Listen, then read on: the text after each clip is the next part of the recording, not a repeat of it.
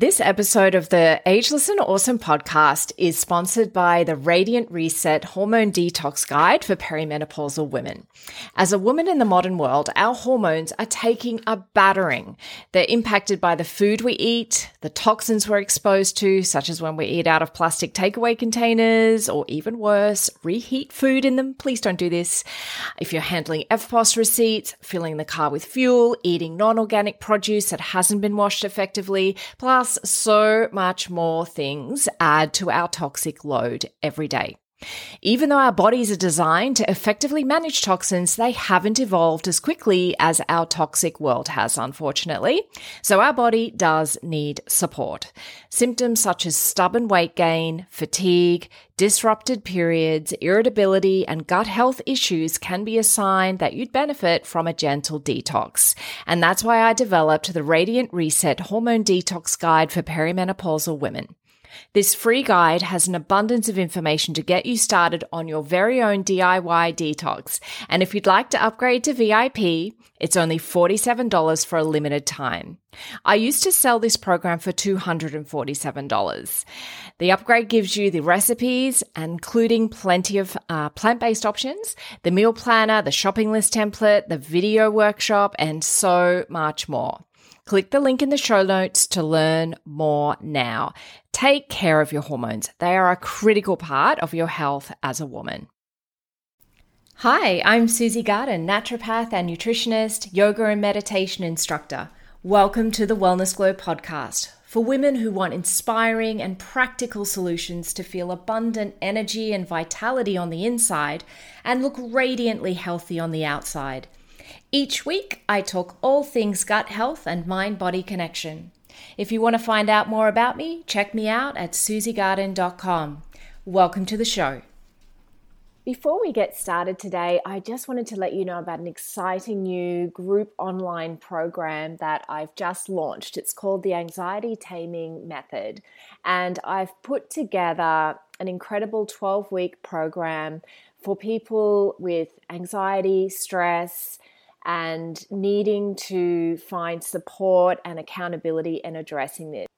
We know that anxiety affects one in three women, and in fact, women are twice as likely to have anxiety than men, and after the age of forty, it's actually three times. And we know that there are many things that we can do in our diet, in our lifestyle to help manage and calm the anxious mind. And that's why I developed this method. So if you want to know more information about that, I've popped a link in the show notes. Please go and check it out. This week, I wanted to talk about one of my favorite topics. And I do talk about this a lot, but I think I learn all the time from new research that comes out. And last night I went to a talk from, uh, or with rather, an international speaker all about gut health and the gut microbiome. And I learned a few new things and I wanted to share them with you because I think this, when we get armed with knowledge, then we can make really great decisions for ourselves, our health, and our family's health. So last night, we re- revisited a couple of um anatomy type things. I won't go too much into detail about that. But the one thing that really stood out for me that this speaker kept reiterating, which I thought was really great, is about the lining of the gut. So uh, if you know anything about that, uh, you'll know that the lining of the gut is actually very important. It's a very complex structure. And obviously with the gut lining, as you know, you know, you eat food, food goes in through your stomach into your small intestine and large intestine. And those intestinal walls are what we call permeable. So there are, there's a, the ability for nutrients to actually be absorbed through the gut wall, which is what we would expect, right? You eat food and you want to absorb nutrients. And the way that we absorb nutrients is that they go through the gut wall. Now, they need to be very, very tiny, obviously microscopic molecular particles to go through what we call the junctions in the gut wall. And the way the structure works is you've got these mucosal linings. So um, a bit like similar, I guess, to the nose it's prob- and the mouth. You know, we've got this mucosa. It's kind of a nice, moist, soft, but as you would know, very fragile kind of layer. It's really easy to injure the mucosa in the mouth, for example, if you have a sharp bit of food or if you accidentally bite yourself on the inside of the cheek. It's very easy to um, damage that mucosa, but the mucosa also heals fairly quickly as, as long as you've got the right environment. And in the gut, it's a very similar situation. You have these mucosal layers, and then you have what we call this epithelial layer. And the epithelial layer is only one cell thick, which when you consider how much work the gut needs to do every single day, I mean, generally speaking, in the West, we'll have three main meals. We'll probably have some snacks. And with our Western diet, often we're putting food in there that can be quite difficult to digest. Things like processed foods particularly can be difficult because the body doesn't necessarily know what to do with them. It doesn't necessarily recognize them. And uh, also some of your um, raw foods can sometimes be a bit more difficult for the body to digest. And so you've got this one cell thick layer that is managing uh, to protect us and keep the, the food that's not quite ready to be digested, the um, microbiome, so all of the, the bacteria that's in the gut, it keeps that from coming through into the bloodstream, right? But when we do get a small bit of damage in that epithelial layer, if we have inflammation, for example, in the gut, if we uh, have that inflammation or we have a, a, a bowel disease like um, ulcerative colitis, for example, or Crohn's disease where there is actual ulceration in the bowel, obviously then there's damage to the epithelium and those epithelial cells.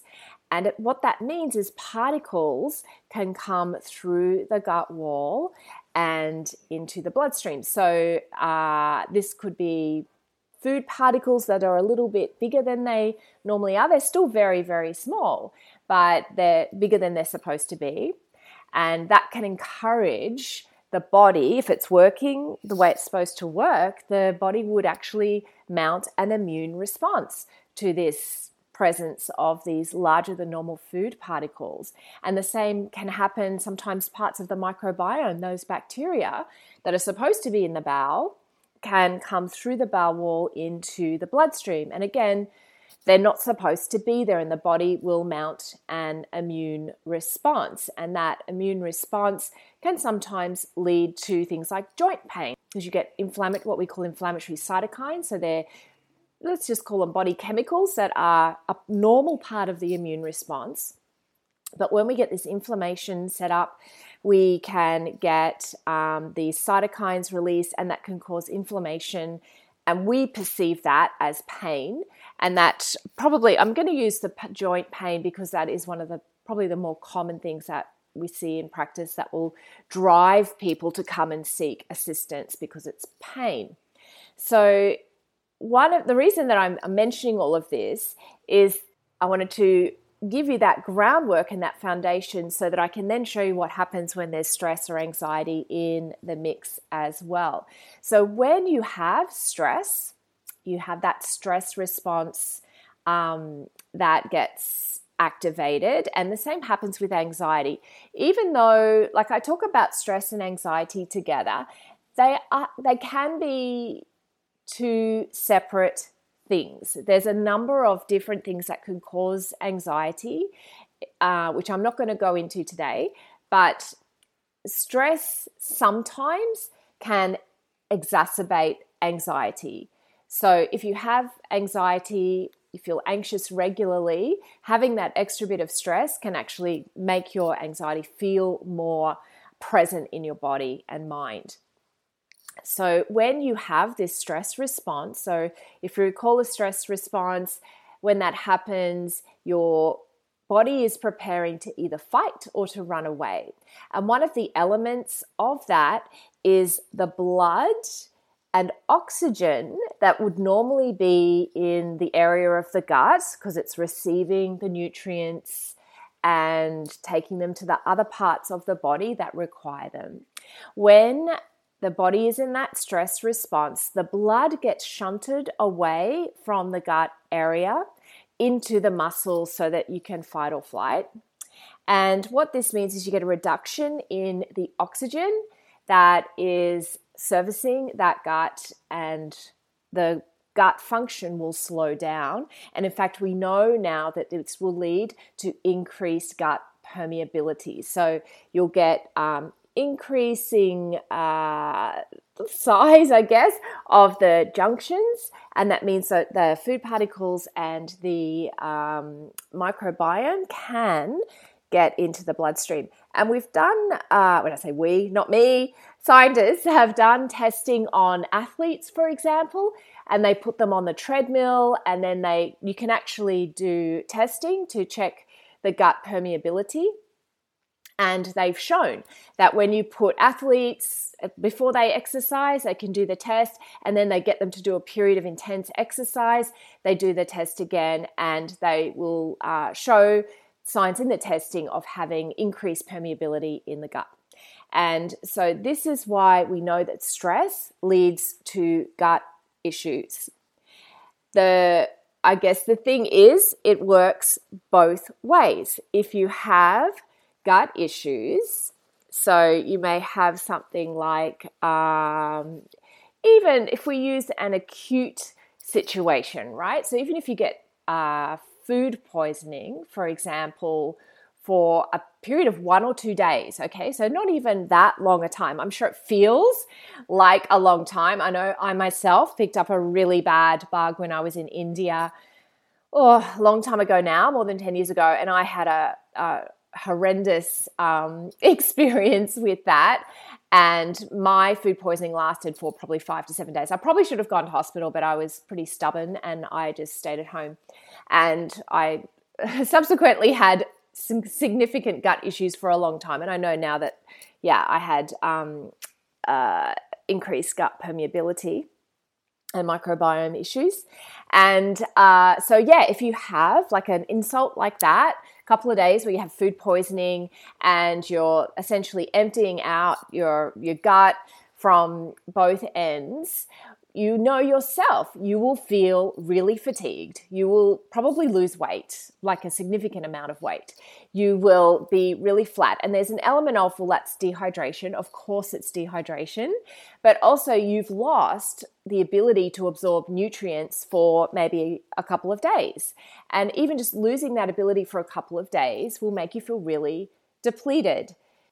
And when you lose uh, those nutrients for that couple of days, that then you get the ability, the gut will, you know, go back to normal if it's like an acute event like that. And then you'll be able to eat and you'll be able to absorb your nutrients again, and that will be fine.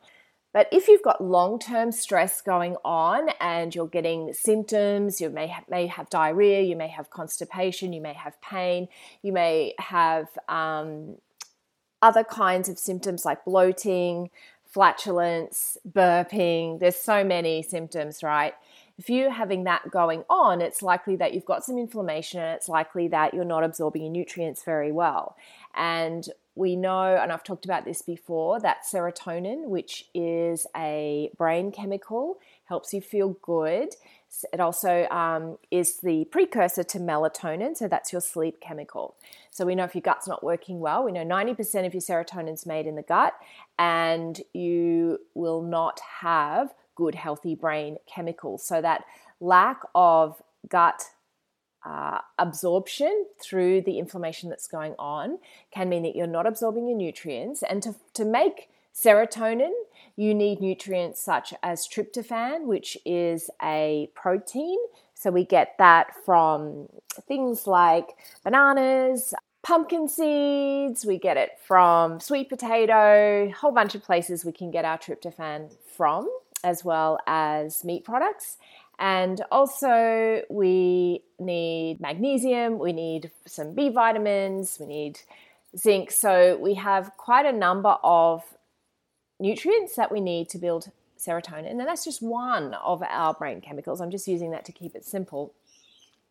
So if you've got issues in producing that, then that can lead to symptoms of anxiety and depression. It can lead to insomnia and other sleep disturbances. So that's an example of how having poor gut health can lead to anxiety.